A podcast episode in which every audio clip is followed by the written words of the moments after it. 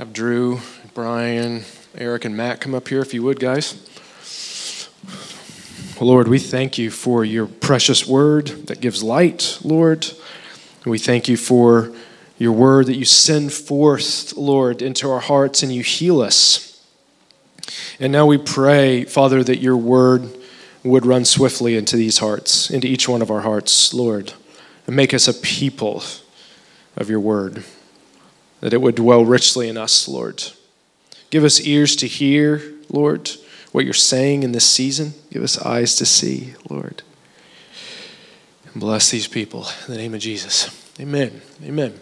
So uh, last week I um, shared a little bit about uh, coming out of, of the world and the need in this last hour, right before the kingdom of heaven breaks in to the kingdom of this world to be living holy and pure.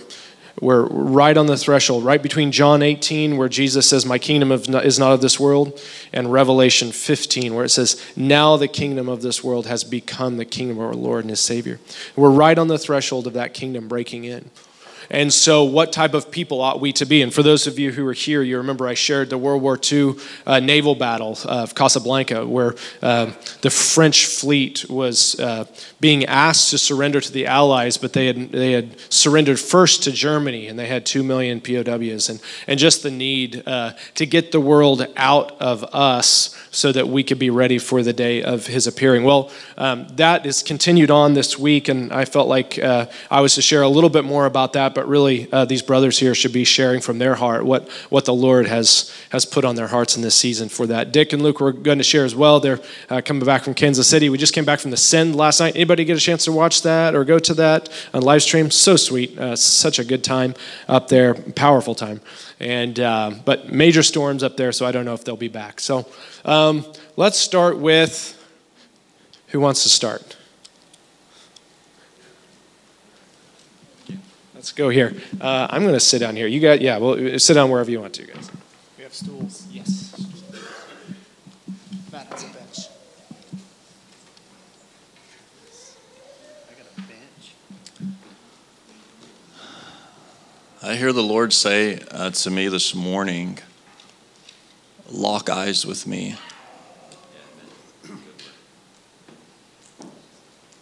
Let me be the light that enters your eyes, and your whole body will be whole. We will be complete in Him. See, if He is the light of our eyes, the things that we see in this world will be through His light. And so then we'll be able to partner with Him and bring what's in chaos and disorder into redemption. And that's my prayer today, and I, I, just want to share that with you this morning so it can be your prayer also. The Father has great love for the bride of His Son. That's an amazing thought to me. We think about the love of Jesus, but the Father has great love for His bride. And Jesus, who created all things. He holds all things together by the word of his power. He left his throne in heaven to become a man, to show us the Father, to show us the kingdom, to labor, to suffer, and to redeem a people, and to redeem a bride.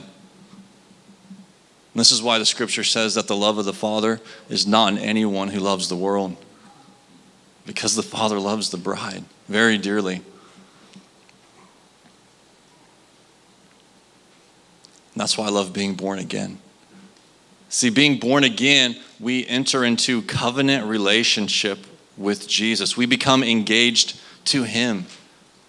It's a beautiful, beautiful relationship that He has for us. I had a dream a little over a week ago, and it was pretty intense. But the message of it is for the church, for the bride to mature. It's time to mature, to be ready to bear fruit.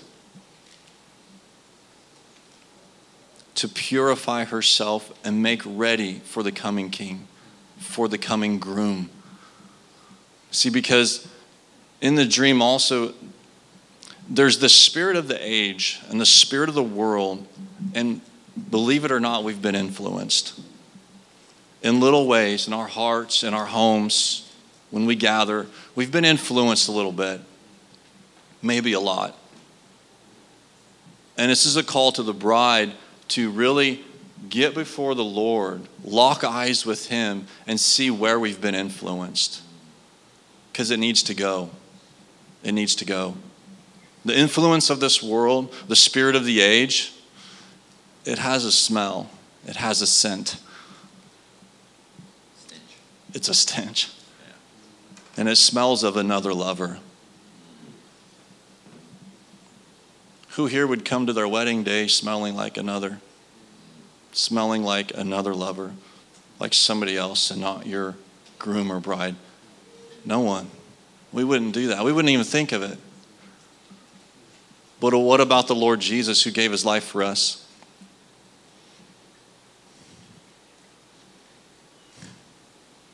So I encourage you, myself, all of us, to really get before the Lord and behold Him. See, God has a plan for us. We don't have to worry about trying to get it right, striving so hard, looking inside our hearts too deep to figure out if I'm doing something wrong. God has a plan. He dealt with our old man, the old creation, on the cross of Christ. He already dealt with that. And he put in place the work of the Holy Ghost, the sanctifying work. This is part of his plan. He's not afraid of us getting it wrong or messing up at times. He wants our heart. And if our heart is devoted to the one who loves us, we'll see all those things line up in our life. And this is how he's called us to live in this world in expectation in looking for and hastening unto the day of the Lord and the King's return.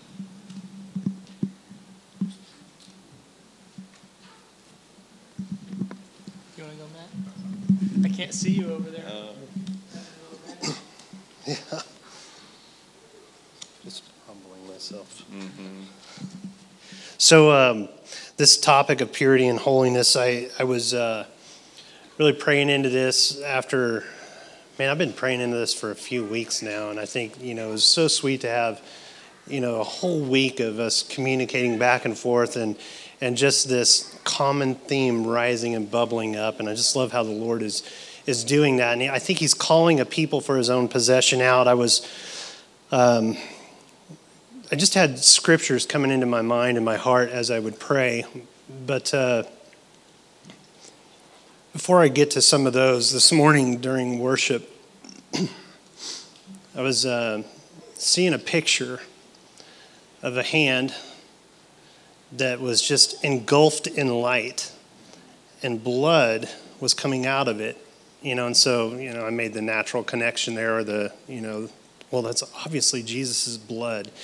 Um, but what I, what I heard was First John, and um, if you would turn there, I just want to read it real quick. I think there's there's something going on in our worship that uh, I think is calling us to deeper levels of purity and holiness, and and I'm thankful for that in 1 John chapter 1, this is the message. This is a verse 5. This is the message we have heard from him and proclaimed to you that God is light, and in him is no darkness at all. If we say we have fellowship with him, while we walk in darkness, we lie and do not practice the truth. But if we walk in the light as he is in the light, we have fellowship with one another. And the blood of Jesus, his son, cleanses us from all sin. I'm challenged. I'm challenged with that word holiness and with that word purity.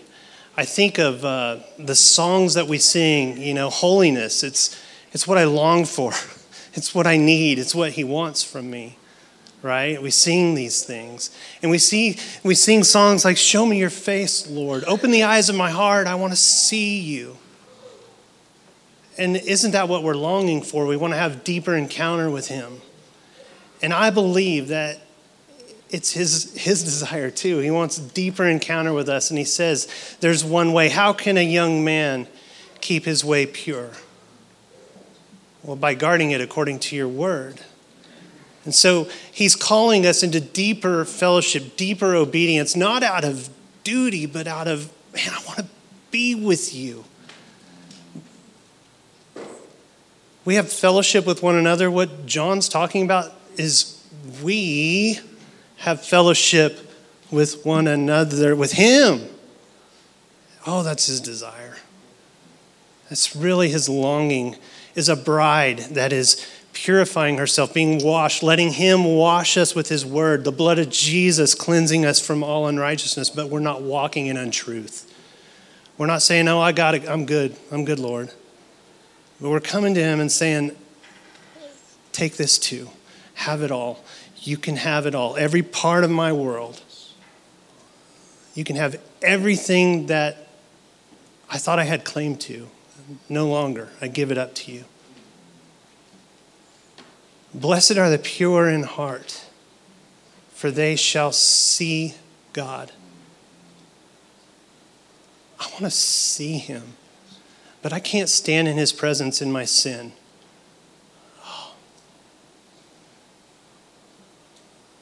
I can when I'm covered in the blood of Jesus. I can when I confess my sins. I can when I turn from it and I say, No more. I don't want to smell like another lover. I, want, I just want Him. I want His. We are the aroma of Christ.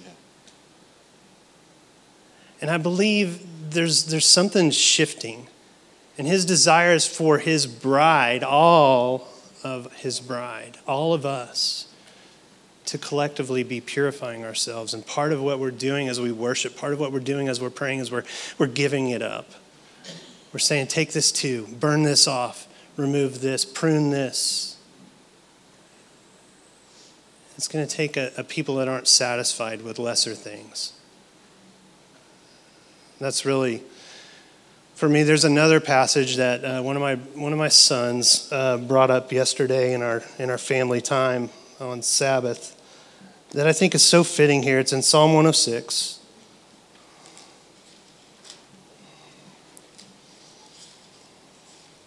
And I should have had it marked.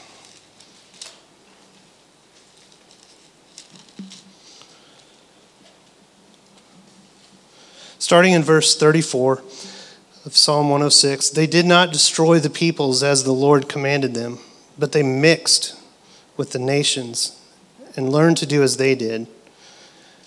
They served their idols, which became a snare to them.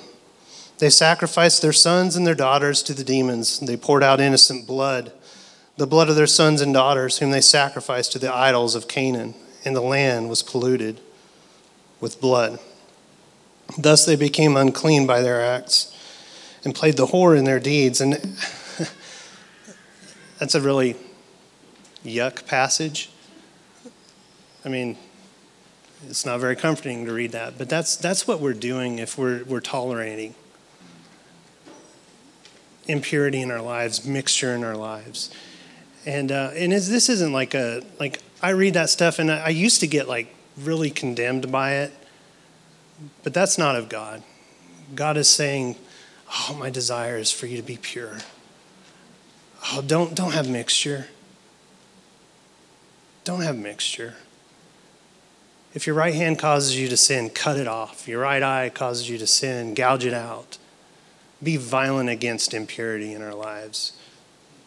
That's his desire.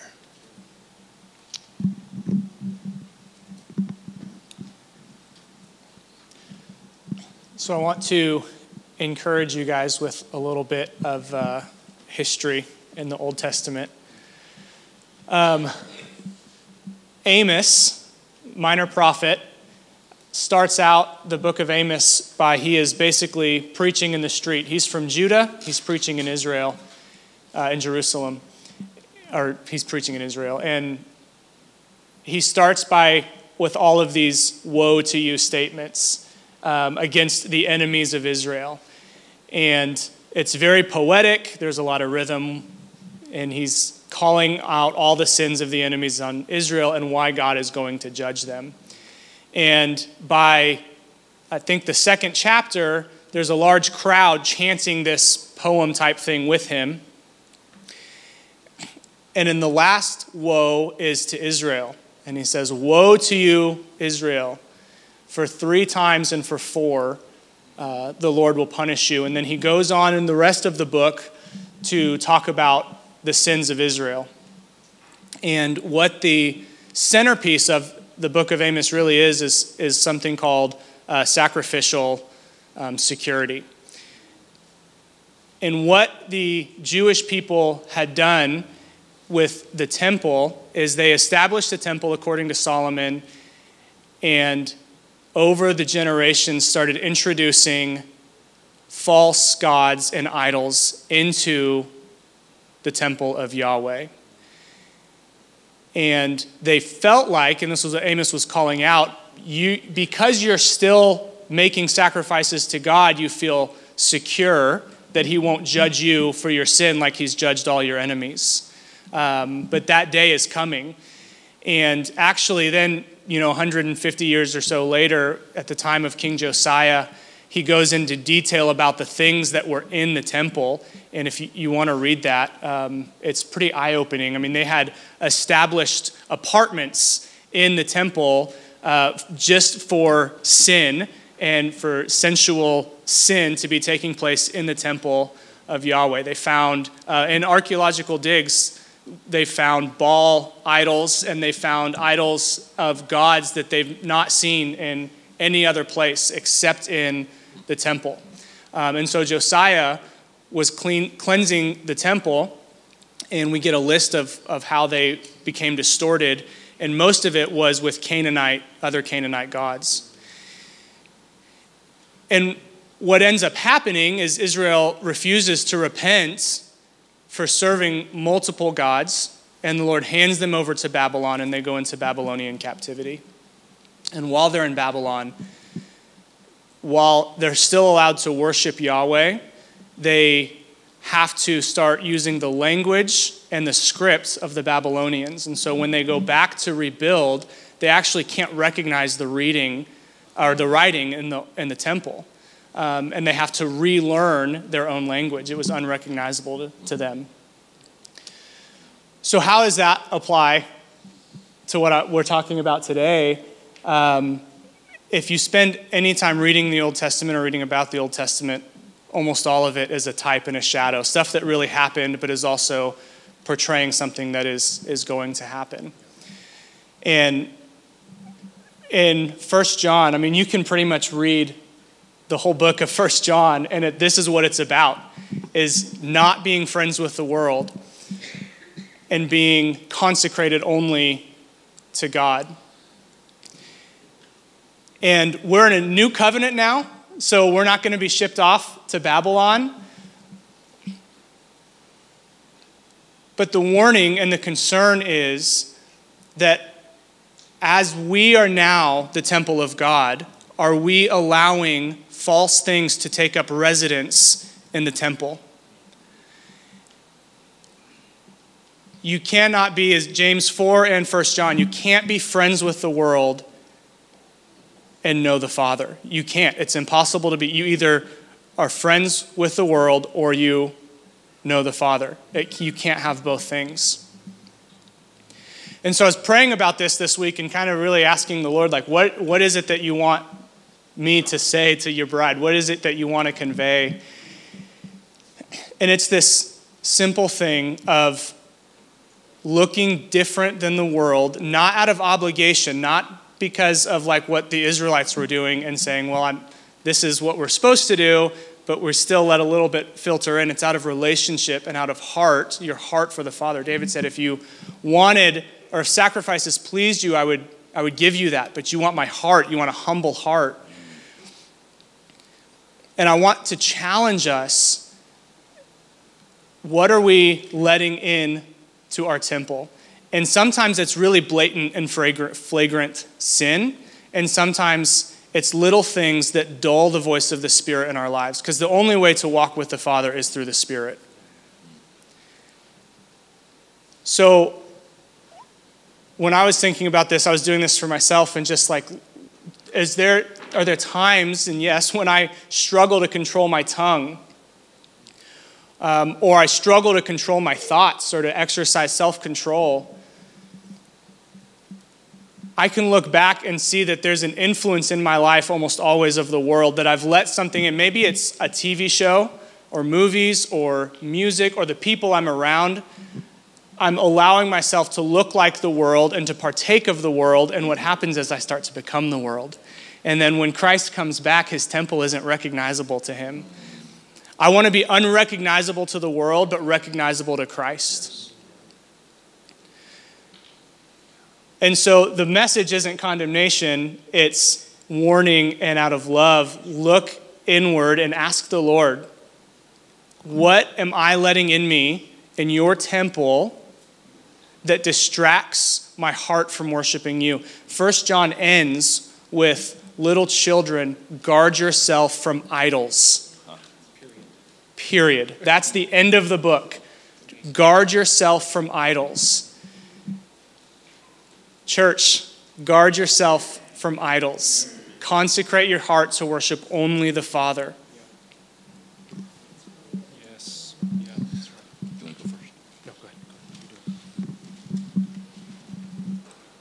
Man, such good wisdom. Thank you, guys. Um,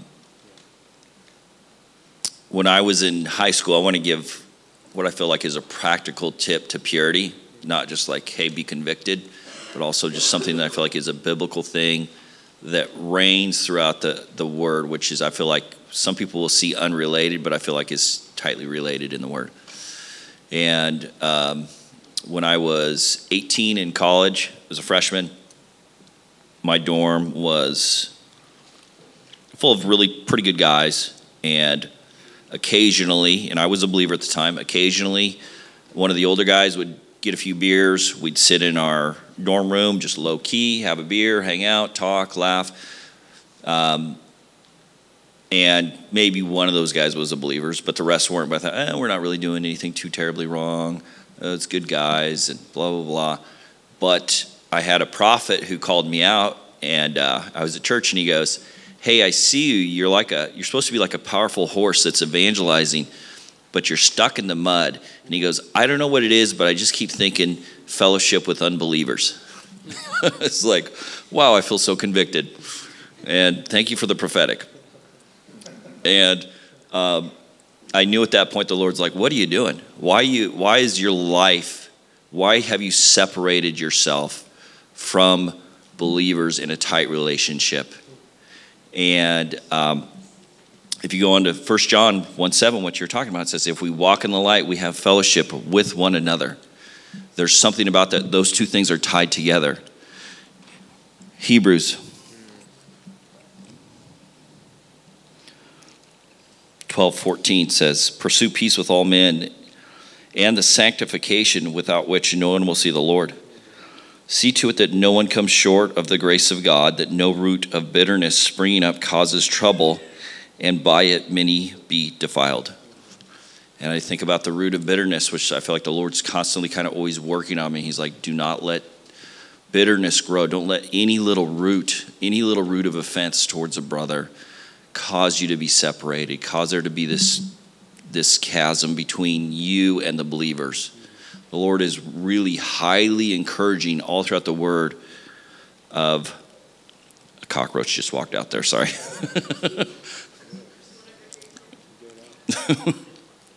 so, any root of bitterness is demonic. Any little thing that causes us to be separated is demonic.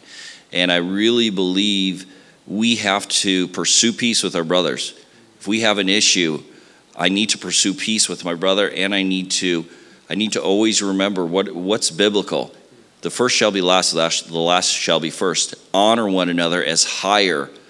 Show more honor we should do that for each other, to each other. That should just be a part of our nature. Is Drew's more important than I am. Thank you, Drew.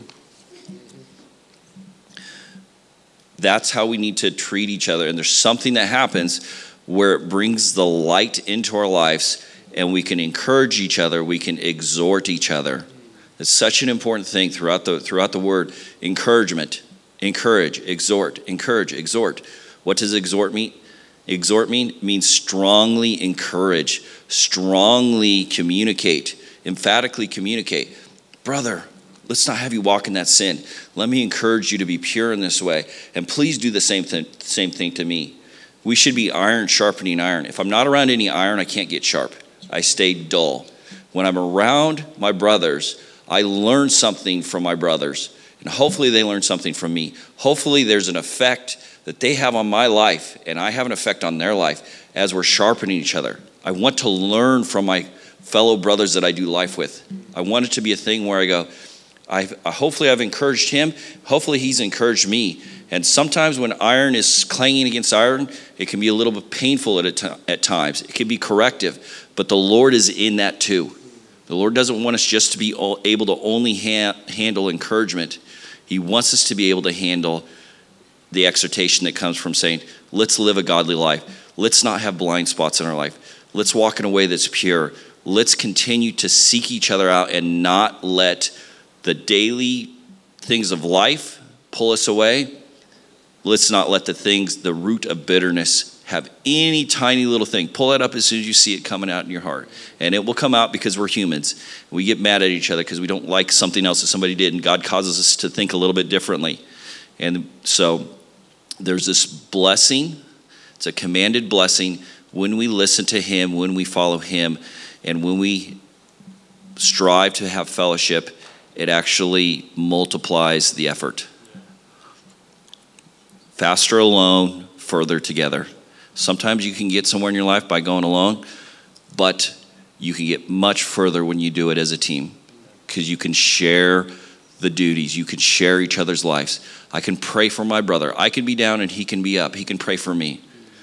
That's such an important thing. We can be, it's a high call to be our brother's keeper. We actually are called to be our brother's keeper. If you're out of fellowship, if you're out of fellowship, I can say, please get back into fellowship. Find someone who you can love, who you can share with your deepest secrets. Don't let the busyness of life pull you apart. Amen. Preached here for two years in June. We've been meeting out here two years in June. I've never seen cockroaches come out from from t- towards the stage for here, uh, towards towards the pews. Cricket spiders. They look like cockroaches. They're demonic. So, I. Uh, you know, sin uh, dwells in the light, it festers in the light, grows, it grows in the darkness. Sorry, it, it's exposed by the light. Sin is is um, is where the enemy wants to keep us is in the darkness, so that sin can continue to to grow there. The light exposes that and removes that. Um, I wonder if you could. We've mentioned James chapter four a couple of times. This passage is just so good. Can we finish here and, and just look look at this, what the word says? about that. I wonder, uh, wives, if you could think with me for a moment uh, about your uh, husbands, or maybe about your future husbands if you have not been married yet. I wonder how much um, romantic relationship with another woman you would be okay with with your husband. Just a little bit. Is that okay? And husbands, I just wonder if, uh, if your wife goes to the YMCA, um, how much texting back and forth could she do with like the big strong guy that makes you feel kind of insecure? You know, just uh, Mr. Amazing. Just a little texting would maybe be okay, or does it have to be a lot of texting? And uh, if you're normal, uh, you you're not good with anything. It's zero tolerance, um, and that's a good, healthy thing and we're and we're evil compared to the Lord. And the Lord says, if you feel this strongly about your spouse, just imagine how I feel about my my church. And so, when we have uh, sometimes dreams, as we've mentioned before, about infidelity and things like that with our spouse, we can feel that so deeply in our heart.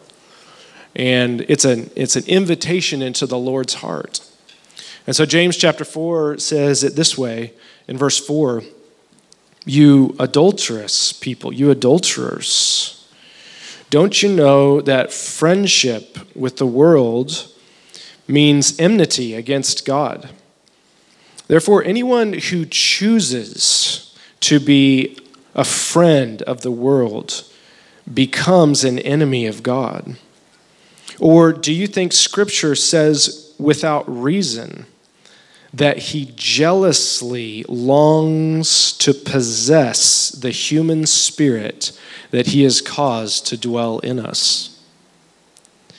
But he gives more grace, and that's why scripture says God opposes the proud, but he shows favor to the humble. And then he gets real practical here with us. Submit yourselves then, because of what I just said, submit yourselves then to God. Resist the devil, and he will flee from you. What does that look like? Come near to God, and he will come near to you. Holiness at high levels.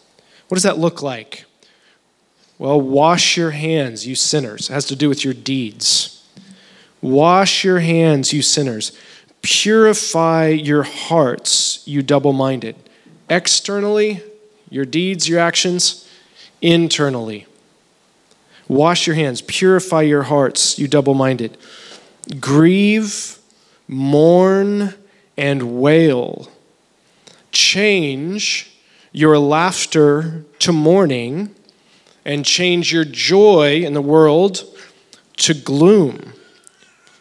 Humble yourselves before the Lord, and he will lift you up. Paul says, I have been crucified to the world, and the world has been crucified to me.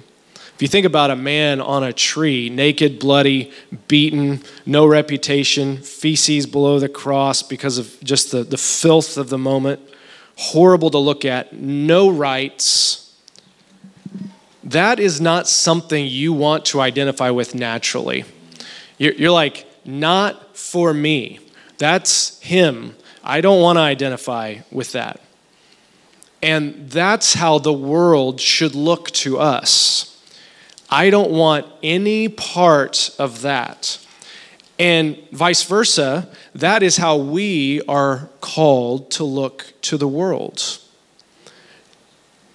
Being relevant is nowhere in your Bible or mine. 1 Timothy chapter 3 says the church is the pillar and the foundation of the truth.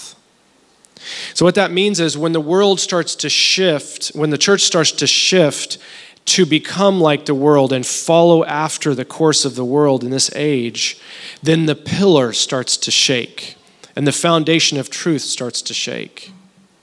And so we're called to be resolute and steadfast. Now, we're not called to be Amish because I don't have anywhere in my Bible that says I can't use electricity or drive a, a combustion engine vehicle, right? But we are called to be peculiar. We're called to be different. We're called to be crucified. And what that literally means is that we must be prepared to go outside of the camp like Jesus did and be separate and to be ridiculed for not speaking the same way, not acting the same way, not dressing the same way, not living the same way, not making the same decisions that the world makes. We must be okay with that. If we're not okay with that, what that means for me and you is that we desire friendship with the world. What does it mean to be a friend? Spend time with, identify with, hobbies, interests. And so our desire to be a friend of the world chokes out our desire to be a friend of the bridegroom. And in this age, it is a strong desire. But I tell you, there's a way out. There is a way for us. And, and he, he paints this startling picture of adultery so that we get sobered up. It's like a drink of, it's like an espresso right here. Just, oh, I wake up. Friendship with the world is adultery with the Lord. And so he says, this is what let's do. If you are, if you are hiding friendship with the world, if you've got a secret sin, a, a guilty pleasure that the world offers you that you love, then he, he gives us some direction here. Submit yourself to God and resist the devil and say, I don't need that. I don't want that. That's not for me. And then he goes right through. when you submit yourself to God and His power, He gives you power to wash your hands. He gives you power and He comes in and He actually purifies your heart. And then He calls you to a season of repentance. And He talks about grieving, mourning, and wailing and changing joy to gloom and laughter to mourning and ultimately humbling that He might lift us up in due time. This is not popular, yeah? Nothing about this sounds fun or popular, but I tell you, if you're in Nazi Germany, when they are talking about the, the animal like nature of the Jews and, and the desire to purify the race by killing them off, you would be not popular by standing up and saying, History will not treat you all well. That's not true. We cannot call good evil and evil good. Because very soon it's going to be seen what it is. Very soon, Hitler will be brought down. Very, very soon. And for all of the ages to the ages, people will see those who stood for the truth were the real heroes. We do not call good evil and evil good. We stand for the truth no matter what it costs us, yeah? Business, reputation, finance, friendships, relationships, whatever it is, we say, I submit myself to you, God. I'm on the right side if I'm on your side. And that's what we want.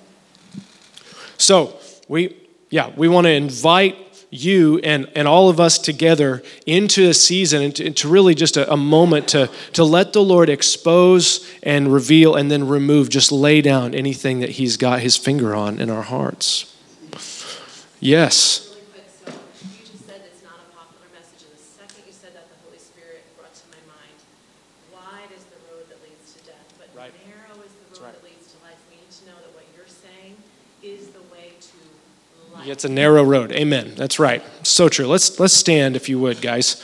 It is an easy, wide road to be like the world. So we just want to take a moment here.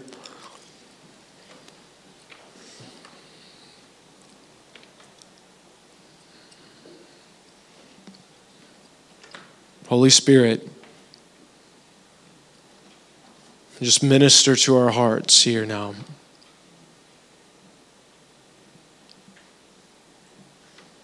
I'm asking now that you would make it clear in each heart here what friendship with the world might be looking like.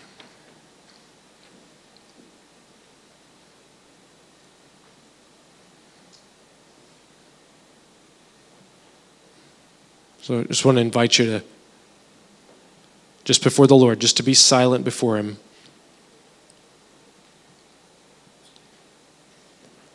and to humble yourself and repent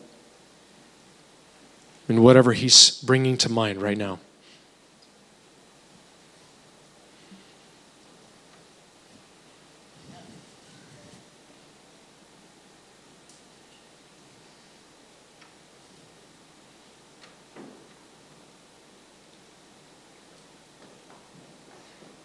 Holy Spirit, just move through your temple your people, God. Remove idolatry from our hearts, God. Our love is weak.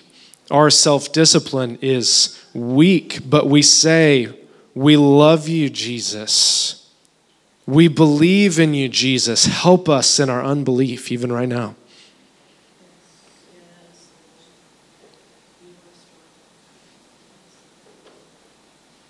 Just lift your heart to the Lord now. Just tell him the truth. He already knows.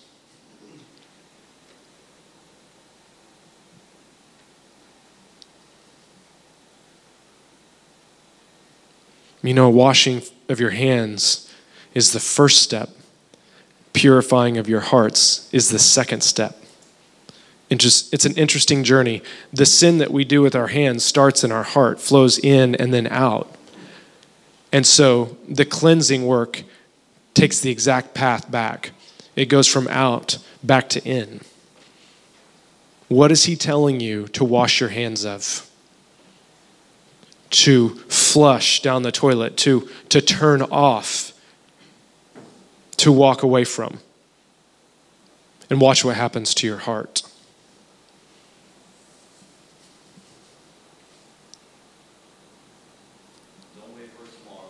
Hmm. Yeah. Don't wait. We've been too slow to deal with these things. If the Lord's speaking to your heart, let Him deal with it now. My, my daughter Addie, I just feel like it's a picture. Her, she's in the NICU, you know, and her bowels have been moving way too slow. They've been slow. Been slow to get rid of the waste. Barely moving, sometimes only if they're provoked. I just feel like it's a picture. The church, we've been too slow. We've been kind of hanging on to the waste, we've been hanging on to the impurities. It's time to get things moving.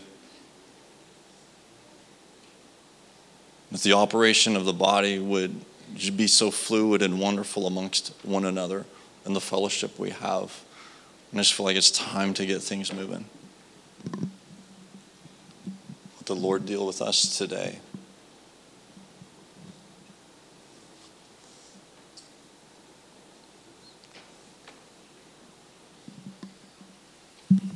So, if you are sensing, if there is a response that the Holy Spirit is calling you to, to lay it down, whatever it is, to, to get it out, to lay it down, and to humble yourself before the Lord, then I want to invite you to come up to the front here, to the altar that we have.